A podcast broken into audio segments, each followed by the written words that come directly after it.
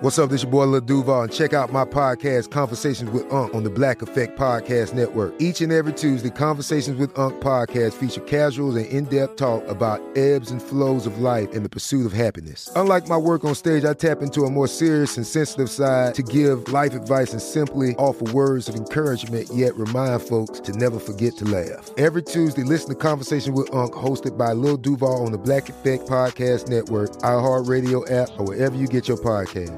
Presented by AT&T. Connecting changes everything.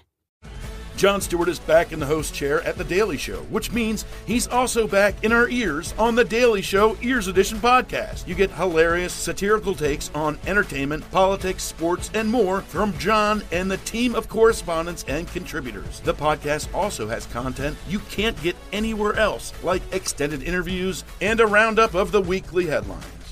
Listen to The Daily Show Ears Edition on the iHeartRadio app or wherever you get your podcasts. They were the baddest band on the planet. Profane and powerful, Guns N' Roses rescued rock and roll with a unique sound built by life on the edge. Led by mesmerizing frontman Axl Rose, Guns N' Roses could inspire religious devotion, a riot, or both. But from day one, the Guns' greatest danger was to themselves. Fueled by nonstop drug abuse and outrageous egos, it took just a few years for the group to turn their guns on each other. This is Guns N' Roses, the story behind the music.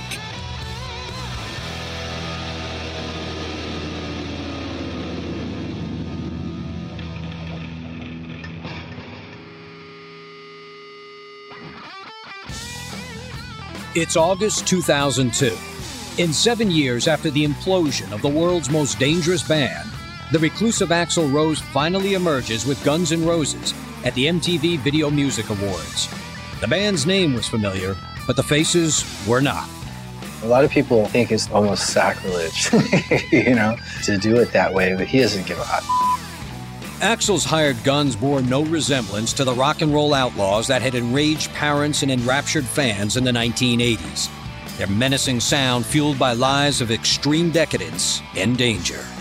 Me and Duff were drinking at least a half gallon of vodka or Jack Daniels a day, just trying to sort of keep ourselves, you know, like on, on an even keel. They lived it. And that's why, you know, they were one notch above everybody else. They were the real deal. But guns would ultimately choke on their own excess. Less than a decade after shocking the rock world with their seminal debut, Appetite for Destruction, drugs, booze, and runaway egos tore the band apart. Everything was falling apart.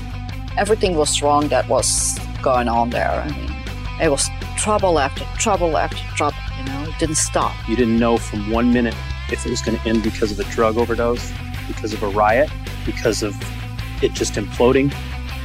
But at the same time, you didn't know if that same day you were going to see the greatest musical performance of all time. Guns N' Roses' rebellious roots were planted on the grimy streets of Hollywood in 1982. With two local misfits named Steven Adler and Saul Hudson, aka Slash, began amping up their hard rock dreams. Steven started playing drums and I started playing guitar, and uh, we started a band. That's where Guns starts for me. In late 84, the struggling musicians checked out a band called Hollywood Rose at an LA gig. The group was fronted by Jeffrey Isbell and Bill Bailey, Indiana transplants who'd renamed themselves Izzy Stradlin and W. Axl Rose. To Slash and Steven, Axl's hypnotic performance was nothing short of magic. After the show, I introduced Axl to Slash, and who knew that that was like history in the making, but that was the first time Slash met Axl. I said to Slash, we get that singer and that guitar player. We'll have a kick ass band. By March of 85, Steven and Slash had joined forces with Axl Rose and Izzy Stradlin.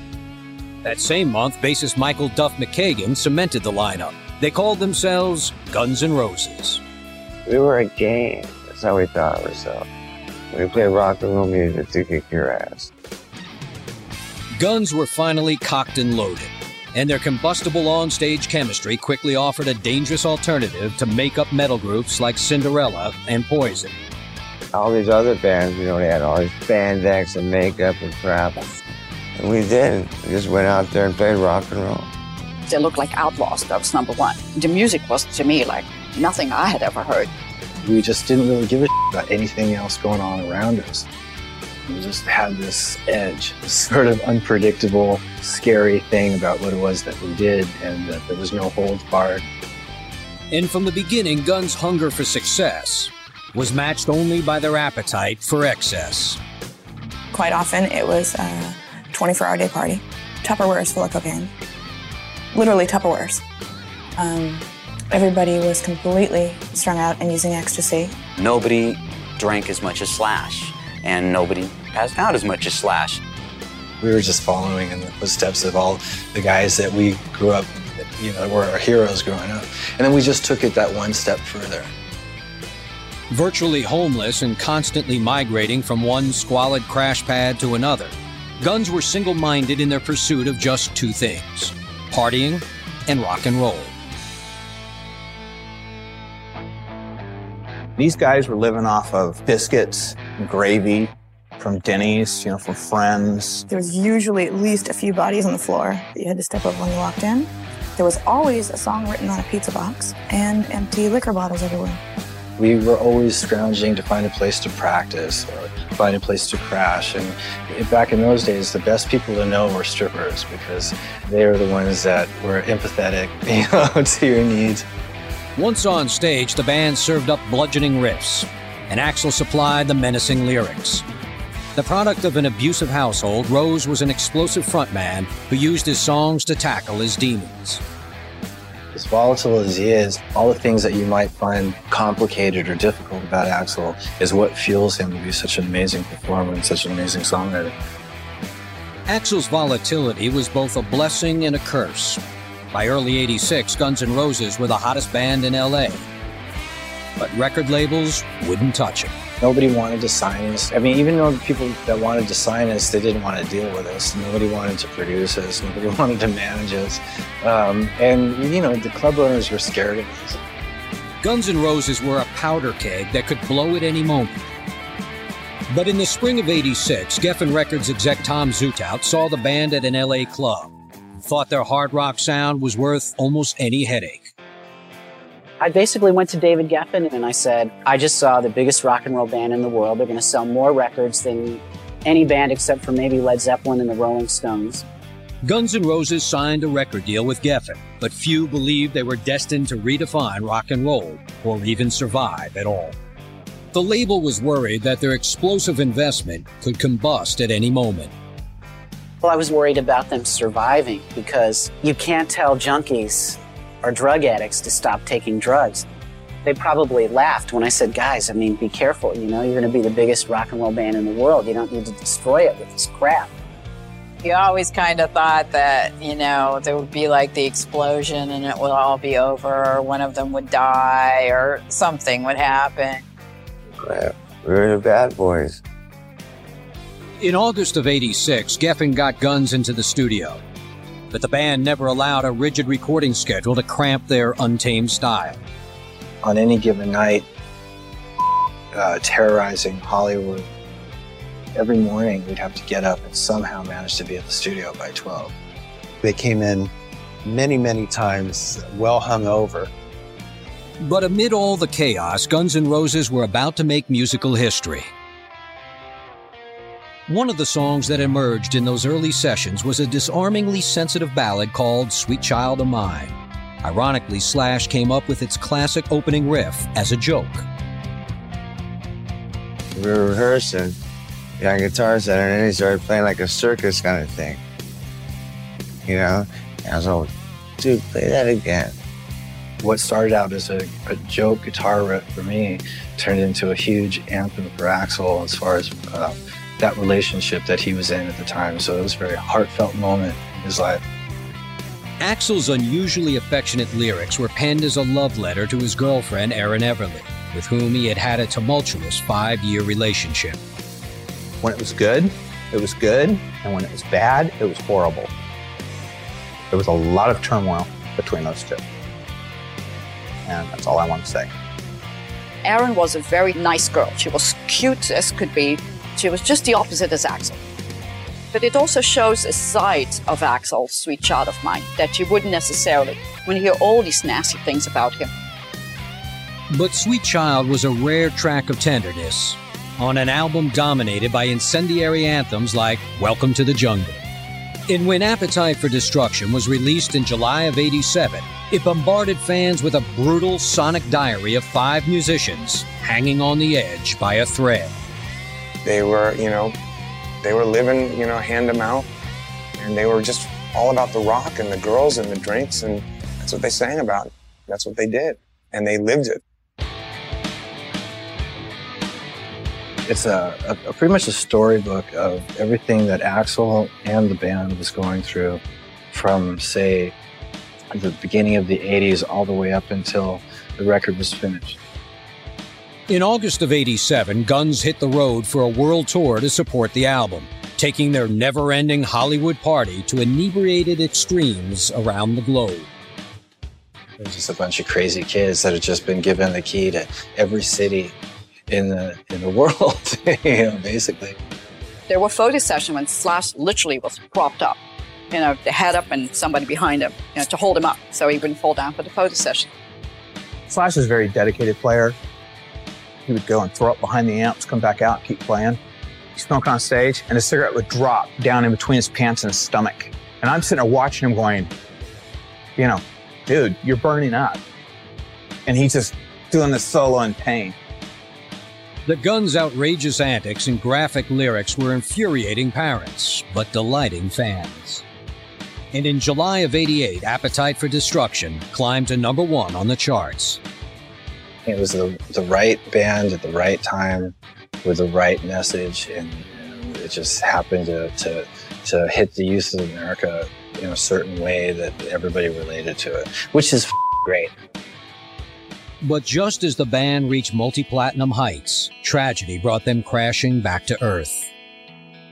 On August 20th, 1988, during the Guns set at the Monsters of Rock Festival in Donington, England, two fans were crushed and killed by the frenzied audience.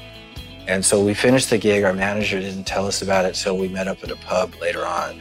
And I found him in the bar, sort of crying. And he told me about that. And it's like that was the, when the reality kicked in that you can get to this all time high, something that you can't compare to anything, and then have it go to an all time low. The deaths at Donington added fuel to a growing critical fire against the band and to the sentiment that GNR were headed for premature destruction. Next, the guns turn on Steven Adler. When Behind the Music continues.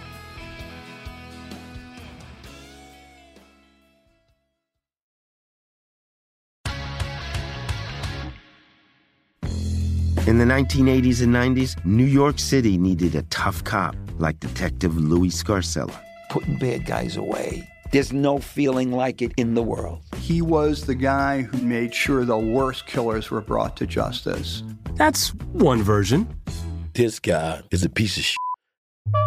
Derek Hamilton was put away for murder by Detective Scarcella. In prison, Derek turned himself into the best jailhouse lawyer of his generation.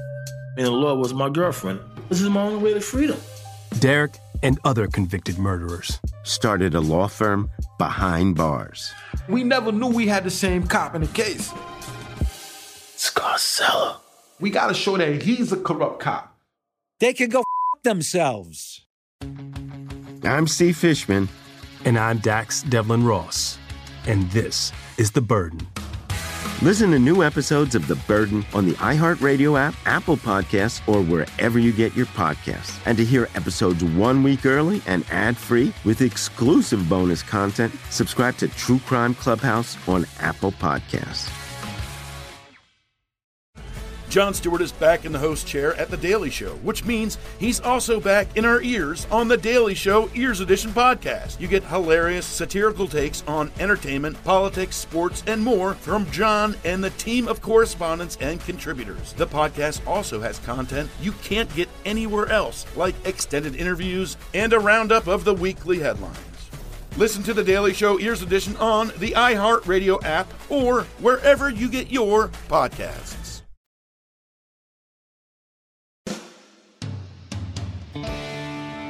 By the end of 1988, Guns N' Roses had launched a multi platinum blast of dirt and grime onto the airbrushed face of rock and roll. Just one year after the release of their debut album, they were one of the most popular bands in the world.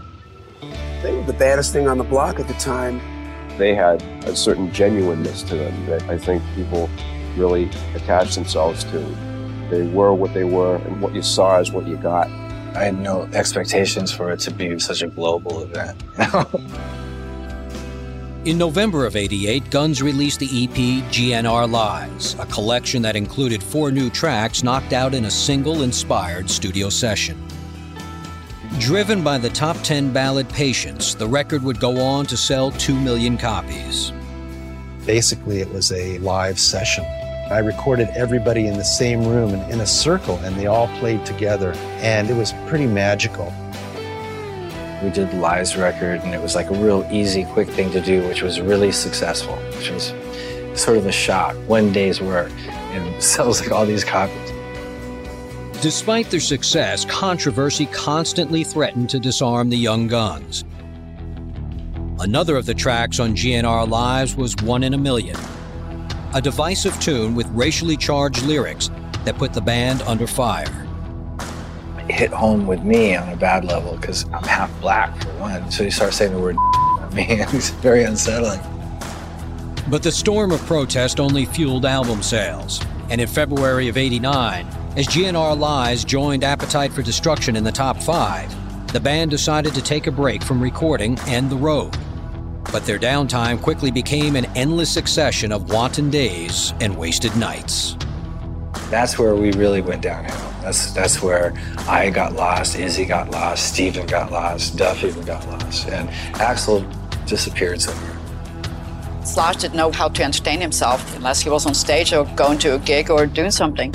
You know, so what did he do? Wake up, drink, and drink more? I love Slash to death, but his drug abuse was out of control. Steven's drug abuse was out of control. You know, Duff's drinking, um, and Axl's, you know, wild-eyed vision of reality was was out of control.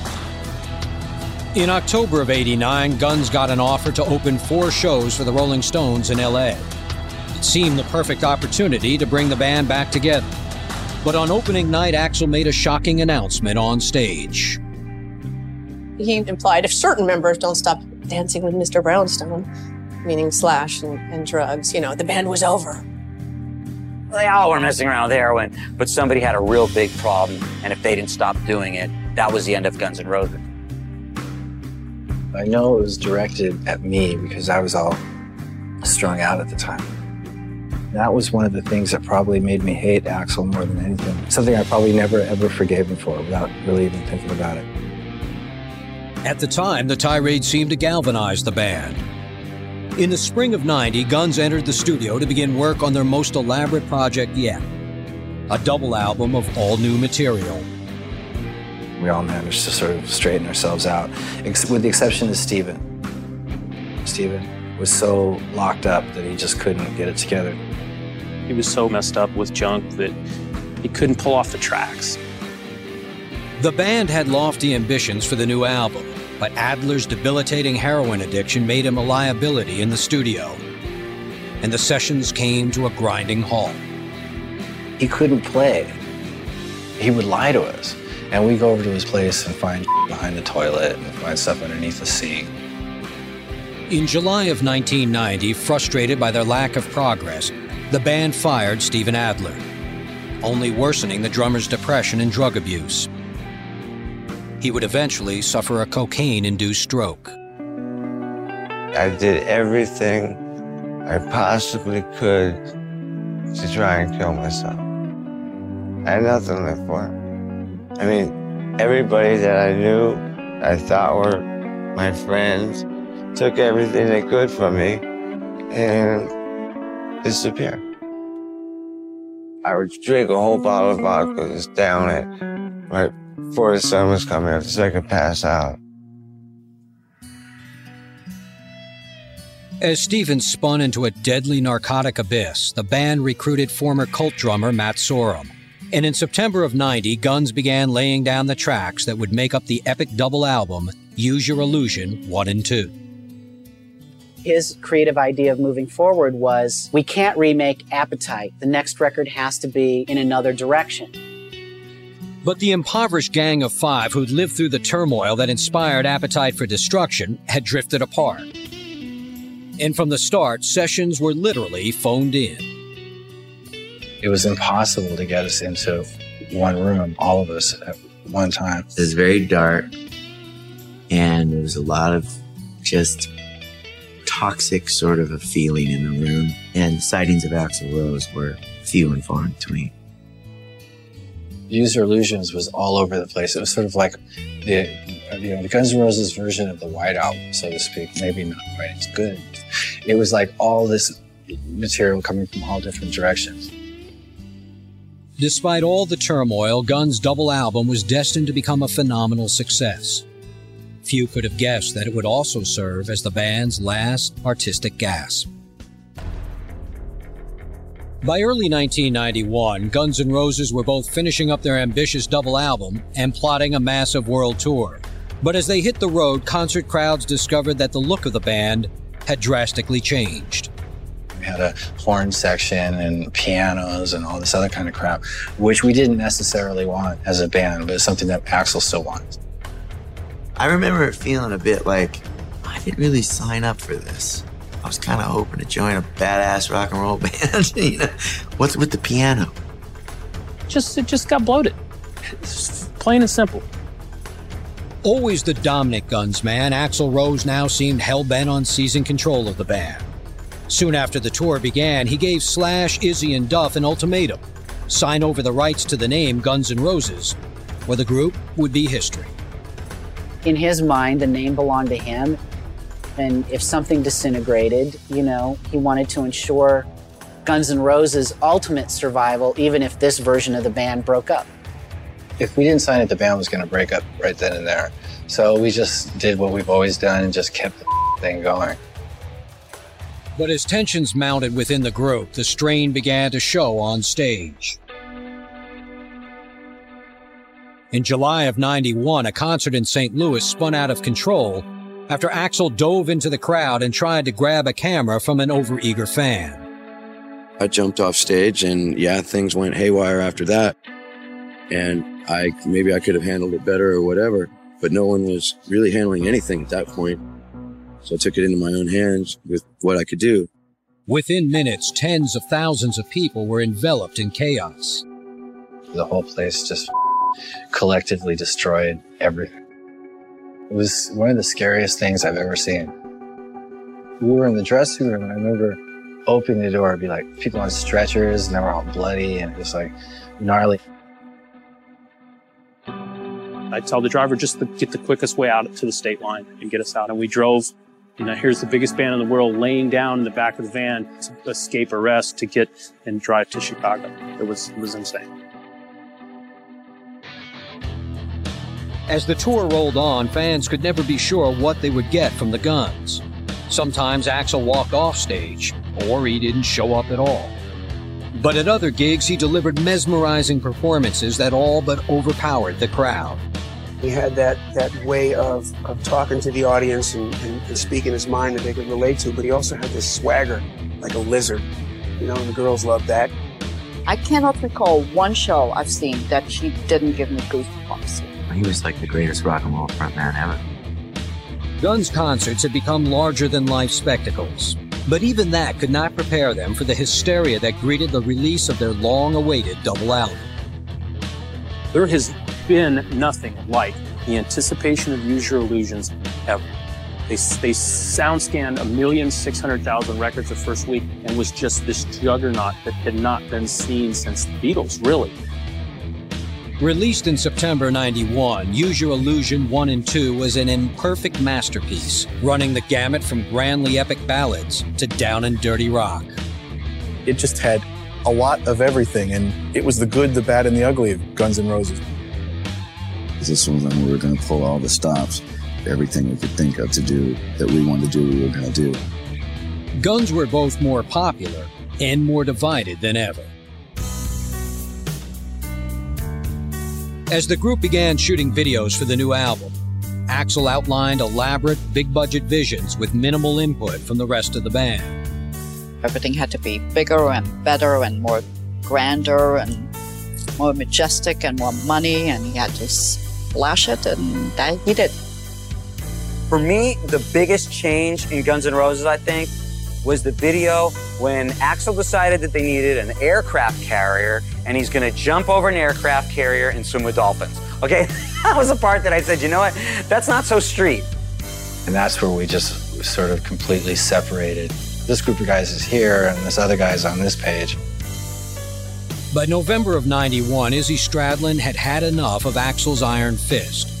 Just as Guns was amping up for another tour, the newly sober guitarist abruptly quit the group. Izzy felt dictated to and quit. You know, everybody wished they could go with him, but then you have you're balancing, you know, your your your livelihood with do I put up with this crap? Just weeks before Guns was to hit the road in December 91, LA guitarist Gilby Clarke stepped into Izzy's shoes. He knew he wouldn't be filling them for long. It's just, you know, here, learn the songs, play the songs, here's your paycheck. I knew from day one that it could end tomorrow, you know? The Guns got on the road, but from the beginning, the band had little contact with Axl off stage, and even less of a clue when he might turn up for gigs. It was hard, you know. So we had a lot of canceled gigs. We had a lot of gigs where we almost didn't play. We had a lot of like walking off the stage and all of a sudden having. It was all very trying, you know. I would be like, come on, you guys. I mean, we got to deal with this. Let's be a band. And every time I'd go out to deal with Axl, I'd turn around and they'd all gone the other way. Like, dudes, you said you were backing me up. We would go down to the show, and you know, you know, you have a cocktail at the show, you have another cocktail, and by the time he'd show up, we were hammered, you know, from sitting and drinking so much. And soon the heavy drinking and drug abuse began taking a physical toll on the band. I got a phone call at 5.30, 6 a.m. at my room from the front desk saying, Mr. Reese, one of your uh, band members is passed out in front of the elevator on the sixth or fifth floor. So I throw on some pants, jump, run out my room, and Slash is dead. I mean, d- dead, blue dead. He had no pulse. Paramedics show up, bam, the adrenaline right into his heart. Slash had dodged a bullet, but Duff was killing himself slowly with booze. Duff was in terrible shape, terrible shape. He could barely speak. I'd be on stage and I'd hear, when I look over and Duff would be laid out. His bass guitar on the stage and him passed out. In the summer of 92, despite the offstage fireworks, Guns N' Roses joined Metallica for a stadium concert tour. But on August 8th, at a gig in Montreal, Metallica frontman James Hetfield was severely burned in a bizarre pyrotechnic accident, leaving the Guns to deal with an incendiary crowd. So could have probably saved the day, but his voice was messed up. He just couldn't hear himself and uh, chose to leave. I went out to the stage and, you know, they're shredding the place. They're, you know, I saw bonfires, and this is an enclosed stadium. And they just looted everything. There were cop cars overturned. And I mean, I've never seen anything like that. You know, that was my first riot. That was a really sort of embarrassing moment for everybody because it was like, we have no control over this, you know? The Guns soldiered on until July of 93. Their final performance was for 70,000 fans in Buenos Aires, Argentina. It was the last the world would see of the original band. Next, the Guns come undone. When Behind the Music continues.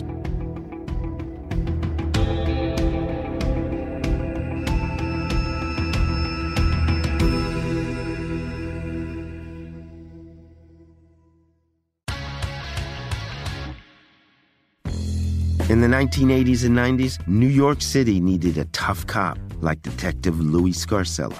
Putting bad guys away. There's no feeling like it in the world. He was the guy who made sure the worst killers were brought to justice. That's one version. This guy is a piece of shit.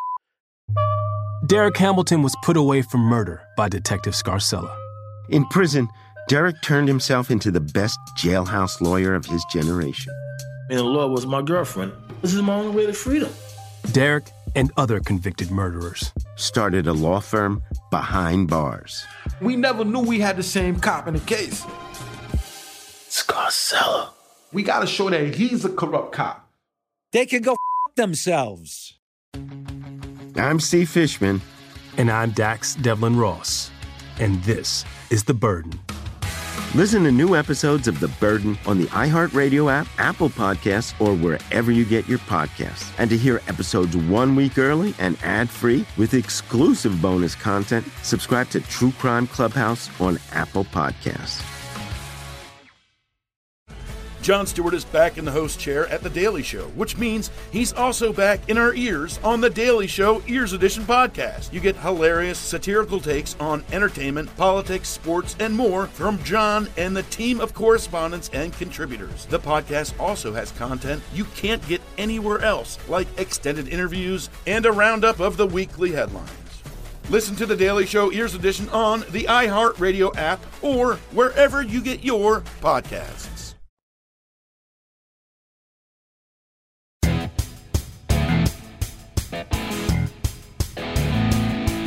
On July 17, 1993, Guns N' Roses completed a two and a half year tour that was the longest in rock history.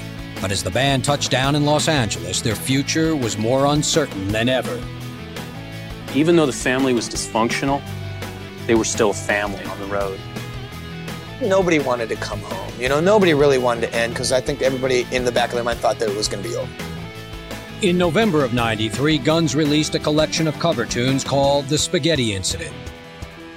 But as they began working on a new album of original material in early 94, Axl's dominating demeanor was stifling the rest of the band. It's not brain surgery. I mean, I've said it a million times. Dude, what are you doing over there? Who are you, Zubin Mehta, doing a 72 piece, you know, orchestral masterpiece? In December of 94, GNR managed to cobble together a cover of the Rolling Stones' Sympathy for the Devil for a movie soundtrack. It would prove a sonic farewell for Matt Slash Duff and Axl. That's the sound of the band breaking up right there. Slash and Duff and them had much less patience for eating the amount of they had to eat to keep everything going. A band is a marriage, and they were bound for divorce court. In October of 96, Slash finally quit the Guns, and Matt Sorum and Duff McKagan soon followed suit. In the aftermath, Axl virtually disappeared for half a decade, attempting to reinvent Guns N' Roses with a brand new cast. This has taken a long time. Yeah, but it's also it's also how do you rebuild something that got so big and replace virtually every person on the crew, every single thing. Axl took his new guns on the road in 2002, but the North American tour was fraught with cancellations and unraveled after only 15 shows. I think the guy has really fought hard to make Guns N' Roses relevant to whatever was going on.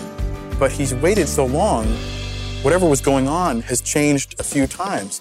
I think he just, in his head, wants to achieve a sort of mythic perfection that may be impossible. Axl's long awaited Chinese Democracy album was finally released in 2008 after more than a decade of anticipation. As for Slash, Duff, and Matt Sorum, they formed the supergroup Velvet Revolver with former Stone Temple Pilots frontman Scott Weiland. In June of 2004, they released their debut album Contraband, touted by critics as a scathing blast of righteous rock.